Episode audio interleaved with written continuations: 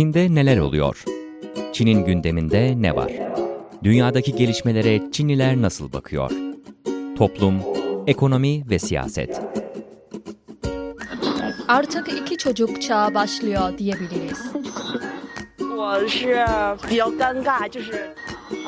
Çin ekonomisi zaten biliyorsun dönüşüyor. Hükümetin de bu konuda bazı öncelikleri var. E tabi bazen de magazin. Zhang Zi de mesela doğum yapmak için Amerika'ya gitti. Hatta biraz da dedikodu. Basında çıkmasından sonra zaten iki oyuncu boşandı. Ama hepsi Çinlilerin ağzından Çin mahallesinde.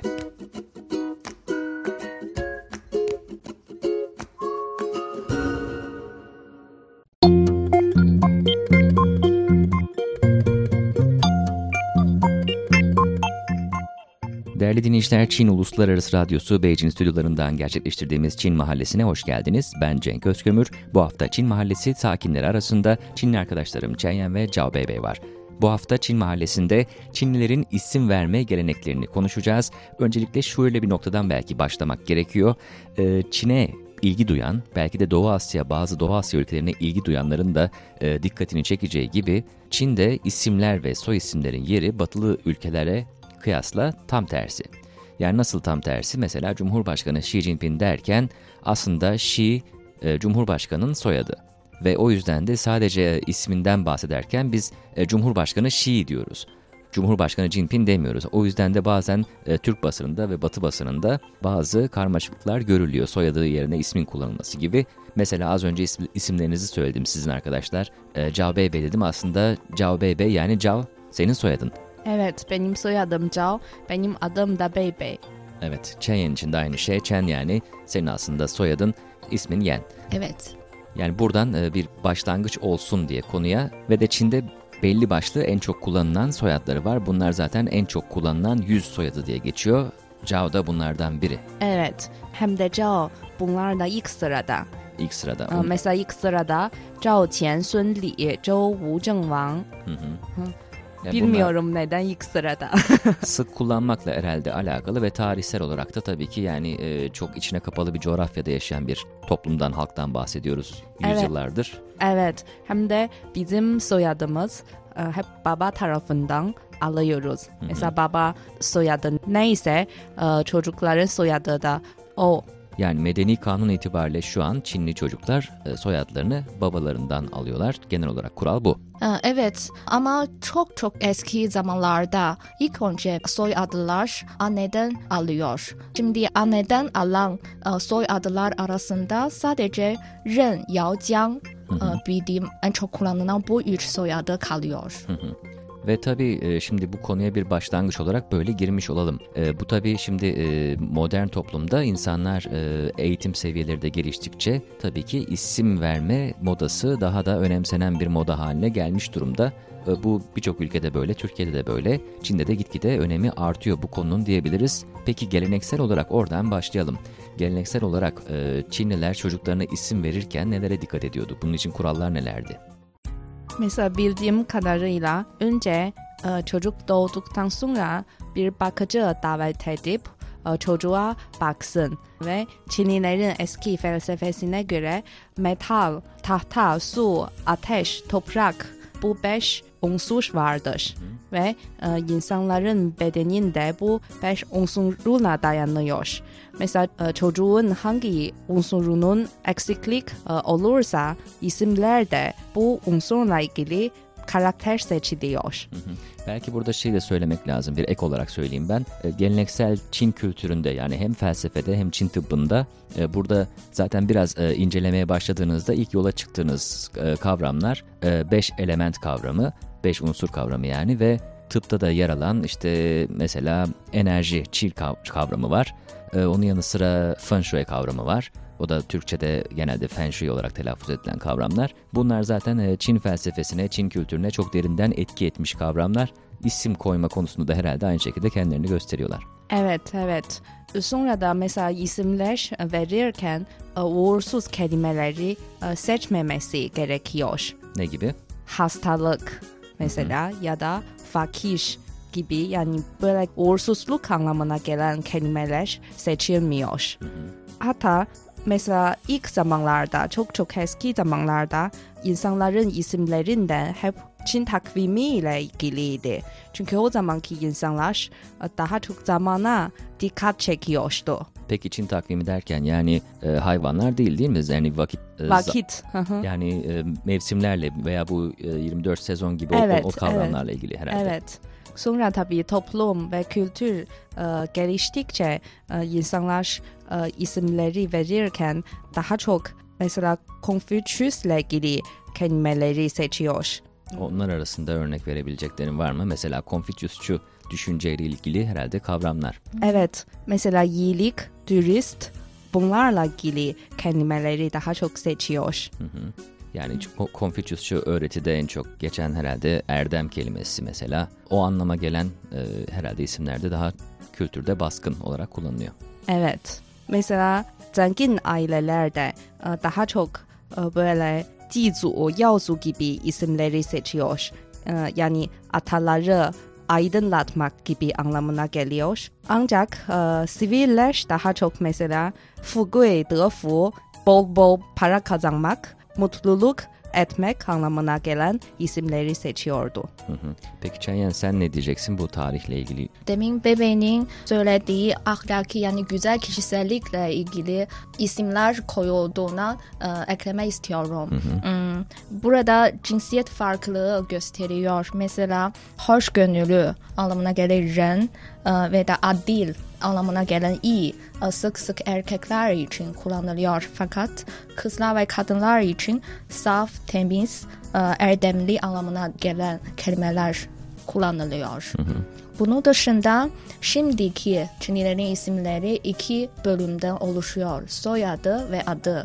Aa, Adı genellikle iki ya da üç karakterden oluşuyor. Ama daha önce isimler üç bölümden oluşuyor. Soyadı, sonra birinin ailedeki statüsünü gösteren karakter, sonra adı kullanılıyor. Yani Statüsü yani mesela e, birinci çocuk, ikinci çocuk gibi bir statü mü yoksa e, ha- hayır. nedir? Yani soy ağacındaki konum yansıtılıyor. Mesela bunu en çok yansıtan bir örnek Ming ve Qing hanedanlarının ilk imparatorları onların torunları için çok e, öncelikle e, isimleri artık belirledi e, soy ağacında. Yani zaten belli oluyor. Yani doğum doğumları öncesinde belirlendi mi? Evet, Ve bazen ailedeki en büyükleri belirliyor. Tabii belirlemek için bir çok kural var. En yaygın bir kural bir şiir seç. Mesela bu şiirde çıkan karakterlerin sıralamasına göre e, bu ailedeki statü sıralaması belirleniyor. ve çok ilginç bir şey de var. Bugüne kadar biz hala öğrenebiliriz e, hangi kişiler e, Confucius'un torunları. Anladım. Yani bir e, önemli birinin soyundan devam eden yani ya daha doğrusu önemli birinin soyundan gelenleri hala bugün e, anlayabiliyorsunuz isimlerinden yola çıkarak. Evet, çünkü onların isimleri çok çoktan önce belirlenmişti. Mesela bugünkü bazı ünlü insanlar diyor ki ben Confucius'un e, torunuyum ve onun isimlerinden anlayabiliriz. Mesela soyadı e, Kong, sonra ikinci e, karakter yani isimdeki birinci karakter e, hep bu e, soy defterinde vardır. Anladım. Peki isim koyarken e, başka yani göz önünde bulundurulan şeyler neler? Mesela ismi kimin vermesi gerekiyor? Genelde ailedeki büyükleri tarafından. Mesela benim adım dedem vardı Ee, ve adım Chen Yan. Ee, soy adım Chen, adım Yan. Yan'nin anlamı yetkili biri. Yani işte dedemin bana bir ümidi. Hı hı. Yani bir herhalde ileride iyi bir e, konumda olman ümidiyle verilmiş bir isim. Evet, Çin'de güzel bir isim bir çocuğa şans getireceğine inanılır. Hı hı. Peki bu hep böyle miydi? Hep böyleydi bence. Ama bu dilekler Çin'in çeşitli dönemlerine göre farklıdır. Mesela eskiden kızlar hep güzel ve yumuşak olması ama bugünlerdeki isimlere göre daha çok neşeli, mutlu olması dileniyor. Erkeklerin isimleri eskiden mesela daha çok yurtsever, cesur olarak şimdilerde enerjik, bilgili olarak dileniyor. Peki bunun yani nedeni nedir? Şimdi mesela eski e, eskiler derken diyelim ki vatansever yani hangi dönemden bahsediyorsun vatansever olması? Tabii daha çok e, Çin'de Japonlara karşı savaş döneminde ve sonraki Kurtuluş Savaşı döneminde ve Çin'in kuruluşu e, ilk dönemlerde. Yani aslında Daha mo- yaygındı. biraz modern döneme gelmiş sayılıyoruz. Yani en azından yakın tarihe gelmiş sayılıyoruz. 1930'lar 40'lardan sonrasında daha çok yani ortadaki e, siyasi iklime göre herhalde ülkedeki e, atmosfere göre insanlar da ona göre çocuklarının e, geleceğini belirleyeceğini düşünerek veyahut temenni ederek onlara bir soyadı veriyor. Evet. Ee, Hem de modern insanlar aslında eski insanlara göre e, daha kolay e, isimler alıyor. Çünkü şimdi bizim sadece tek bir isim ismimiz var. Ama eski Çinliler için yani antik dönemde çok üç isim verilir. Hmm, İlk isim um, Ming yani aile tarafından verilir. Sonraki Zi yani bu kişi büyüdükten sonra kendi kendine verilen bir isim ve bu isim e, onun e, aile tarafından verilen isimle anlam yakın olması gerekiyor. Anladım. Peki az önce e, Chen Yan'den bahsettik mesela Beybey senin ismin e, verilirken yani e, bir gelenek hangi gelenek izlendi ve de e, anlamda na- nasıl bir anlam var senin isminde? Ha, benim ismim Beybey çünkü Çin burcuna göre ben koyun burcuyum E, ve e, 23 Temmuz'da doğdum. E, 23 Temmuz 24 sezondan bir sezon ve o günde yılın en sıcak günü olarak e, bilinir. E, e, Koyunlar otları yiyor. Bu yüzden isimlerimde hep e, ottan oluşan karakter seçilir. Yani koyunlar bol bol otlar yesin diye. Bu yüzden Anladım. ben de çok yemek yiyorum. Anladım. Yani hem doğduğun yıl hem yani Çin burcu açısından e, hem de e, 24 sezon açısından sana ismini verirken ikisini de göz önünde bulundurarak bir isim vermişler. Evet. Peki Beybey ben az önce böldüm konuşmanı. Yani iki isimden bahsettin ya eskiden üç isim veriliyordu diye. Şimdi o üçüncü isim neydi peki? Üçüncü isimde hao e, yani bu e, bir e, sanat anlam vardır. Ya da e, bu insanın nerede oturduğu anlamına geliyor. Çünkü neden bu üç isimden bahsediyorum? E, yabancılar e, eski e, Çin, Çinli şairlerini okurken hep karışık buluyor. Çünkü e, mesela Su Shi, Song Hanedanı'ndaki bir e, şair ama bazen ona Su Dongpo diyoruz, bazen de Zizhan diyoruz. Yabancılar anlamıyor. E, yani bu üç kişi, aslında aynı kişi. E, bu yüzden bahsettim. Evet, bu hal genelde birinin konut yeri ve hobileri yansıtıyor. Mesela e, Tang Hanedanı dönemindeki en ünlü şair e, Li Bai. Biz de m, hem Li Bai'den bahsediyor hem de onun Qinglian Cüshi olarak e, bahsediyoruz. Çünkü Qinglian işte onun doğum yeri, e, bir ilçenin is- ismi. Anladım. Yani bir yandan aslında e, bir kişiden bahsederken o kişinin bütün kimlik bilgilerinde bir şekilde e, nerede yaşadığı, hangi aileye mensup olduğunu aslında ortaya koymuş da oluyoruz neredeyse. Evet ama şimdiki e, modern insanlar artık böyle isimleri kullanmıyor. Sadece aileden verilen isim kullanıyor. Ancak yazarlar da şey bir ya- yazar ismi seçiyor. Anladım. Peki şimdiki e, topluma dönersek yani şu anki genç çiftler mesela çocuklarına isim verirken en çok neyi göz önünde bulunduruyor? Yani e, bir birilerine mi başvuruyor, kitaplara mı başvuruyor yoksa kendilerince popüler isimleri mi seçiyor?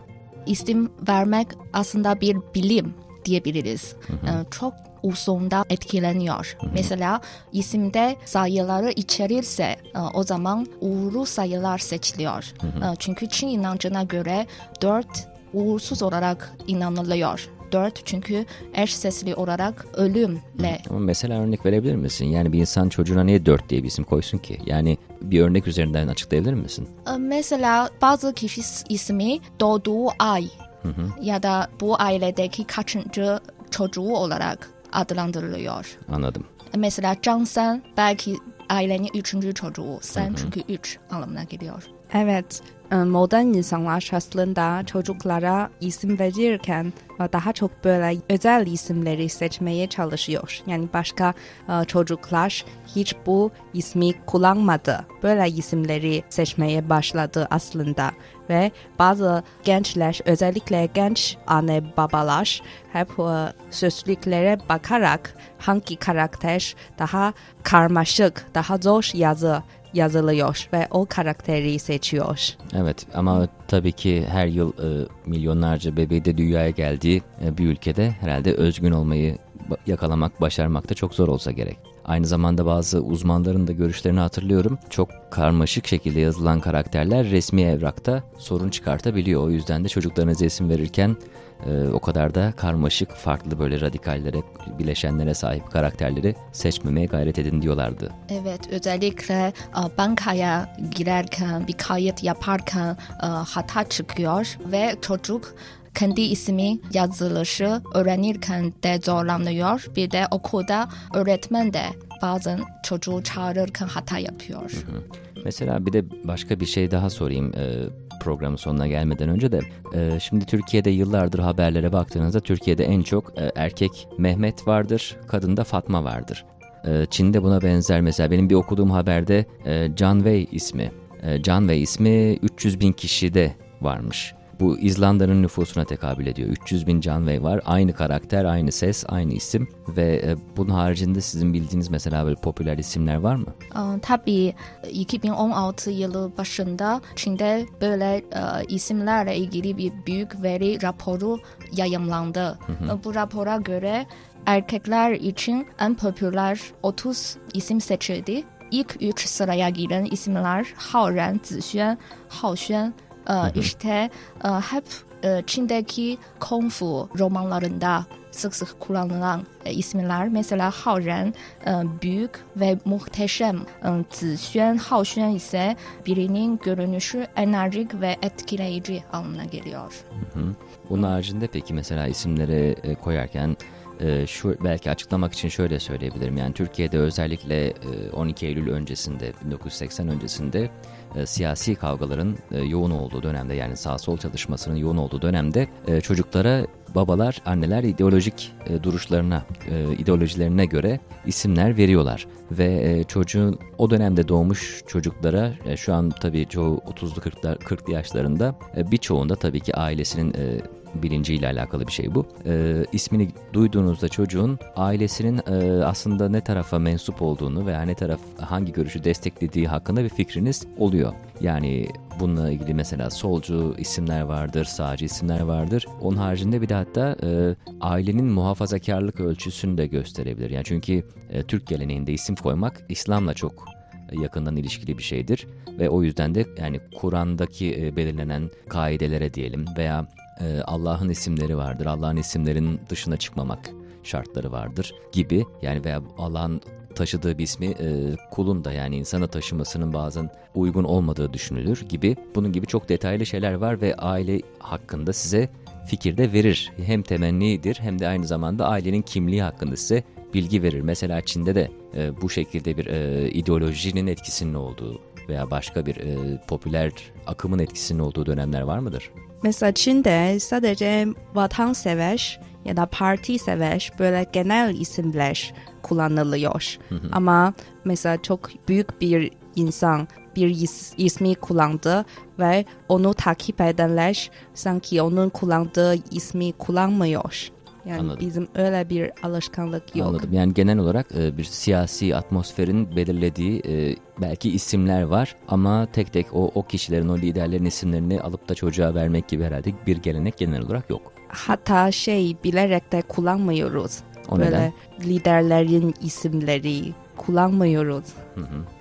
Hem liderlerin isimleri hem de ailedeki büyüklerin isimleri genelde çocuklara verilmez. Mesela Türkiye'de de e, eskilerde özellikle tam tersi büyüklerin aile büyüğünün yani dedenin isminin mesela çocuğa verilmesi vardır. Hatta babanın ismi verilir. Veya şöyle e, daha da öncesinde mesela bir aile e, çocuklarını kaybediyor hemen doğum sonrasında erken ölümler yaşanıyor ve daha sonra e, bir sonraki çocuğunun tabii belki hani eski dönemlerde tabii bunu tıbbi olarak çözemedikleri için e, bir sonraki çocuklarının bir yani ömrüne ömür katılması için ona e, dedesinin mesela ismini vermek, bir aile büyüğünün ismini vermek ve onun ömrünü e, kazanması gibi bir inanç da vardır. Ve Çin'deki durum tam tersi. Mesela eski imparatorların isimleri hiç kullanılmaz. Ya kullanılırsa o kişiyi çok şiddetli bir cezaya çarpacak. Anladım. Onun torunları olsa da kullanamaz onun ismini. Şimdi Çin'de şöyle bir durum var. İşte ikinci çocuk politikasının gevşetilmesi ile birlikte ikinci çocuğa isim vermek bazı ailenin büyük bir problemi haline geldi. Ee, Bununla birlikte isim verme şirketi de meydana geldi ve onların işi gün geçtikçe iyileşiyor. Hı hı. Gün geçtikçe herhalde insanlar bu konuda az önce söylediğimiz gibi belki eğitim seviyesi arttıkça insanlar çocuklarının e, isimleri konusunda daha hassas olmaya başlıyorlar. Ve bu hassasiyet de arttıkça tabii insanlar e, bu isim verme şirketleri gibi e, bu işle uğraşan başka kaynaklara ihtiyaç duyuyorlar. Herhalde bununla aynı şekilde sözlükler falan, internet siteleri bunun gibi birçok da şeye başvuruyorlardır. Evet, bir şirket sahibi diyor ki bu ikinci çocuk politikasının gevşetilmeden önce ayda bir sipariş alıyor. Hmm. Ama şimdi haftada 2-3 sipariş geliyor ve her isim için 600 yuan alıyor. Evet, Ve- yaklaşık 100, 100 dolar yaklaşık. Evet 100 dolar ve aileye 24 seçenek verir. Evet çok ilginç bir sektör doğmuş bununla ilgili.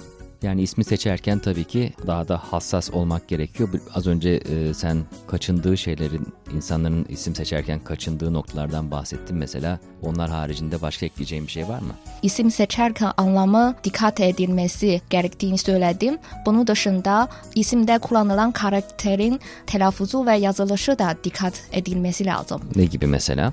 Bir örnek vereyim. Birinin adı Shen Jingbing, Shen soyadı Jin Peking. E, Bin asker anlamına geliyor. Evet gayet bu- güzel bir anlam. Evet ama onun telaffuzu düşünülürken Çince'ye göre deli anlamına gelen kelimelerle aynı sesli. Anladım. Yani deli kelimesiyle yani akıl hastası kelimesiyle eş sesli olduğu için yani benzer sesli olduğu için eş de değil aslında benzer sesli olduğu için anlamına rağmen o çocuğa o ismin verilmemesi tercih ediliyor. Evet birinin ismi yazarken hem de dengesi hem de düzgünlüğü. Denge derken mesela neyin dengesi? Yani bir yabancı için belki Çince ya- yazılışı çok karışık. Resim çizmek gibi benzetiliyor. Yani bir resim düşünülerek bu resim bir dengesi var. Anladım. Yani karaktere bir resme yaklaşır gibi yaklaşıyorsun. Evet. Onun da bir e, herhalde sanatsal bir dengesinden bahsediyoruz. Evet. İlginç. Peki sizin e, aklınızda kendi çocuklarınıza koyacağınız isimler var mı? Daha erken bizim için. Sen? Ben de hiç düşünmedim. Ben de hiç düşünmedim. Ben de bunun e, açıkçası büyük bir sorumluluk olduğunu düşünüyorum. Çünkü ben de çocuğun isminin karakterine şekil veren unsurlardan biri olduğuna açıkçası inanıyorum.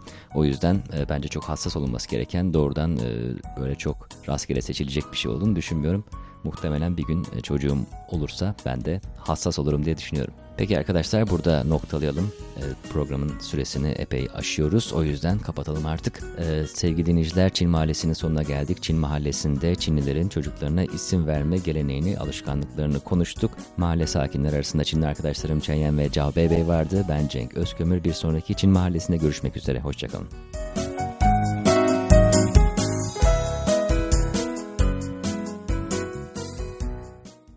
我说了所有的谎，你全都相信。简单的我爱你，你却老不信。你书里的剧情，我不想上演，因为我喜欢喜剧收尾。试过完美放弃，的确很踏实。醒来了，梦散了，你我都走散了，情歌的。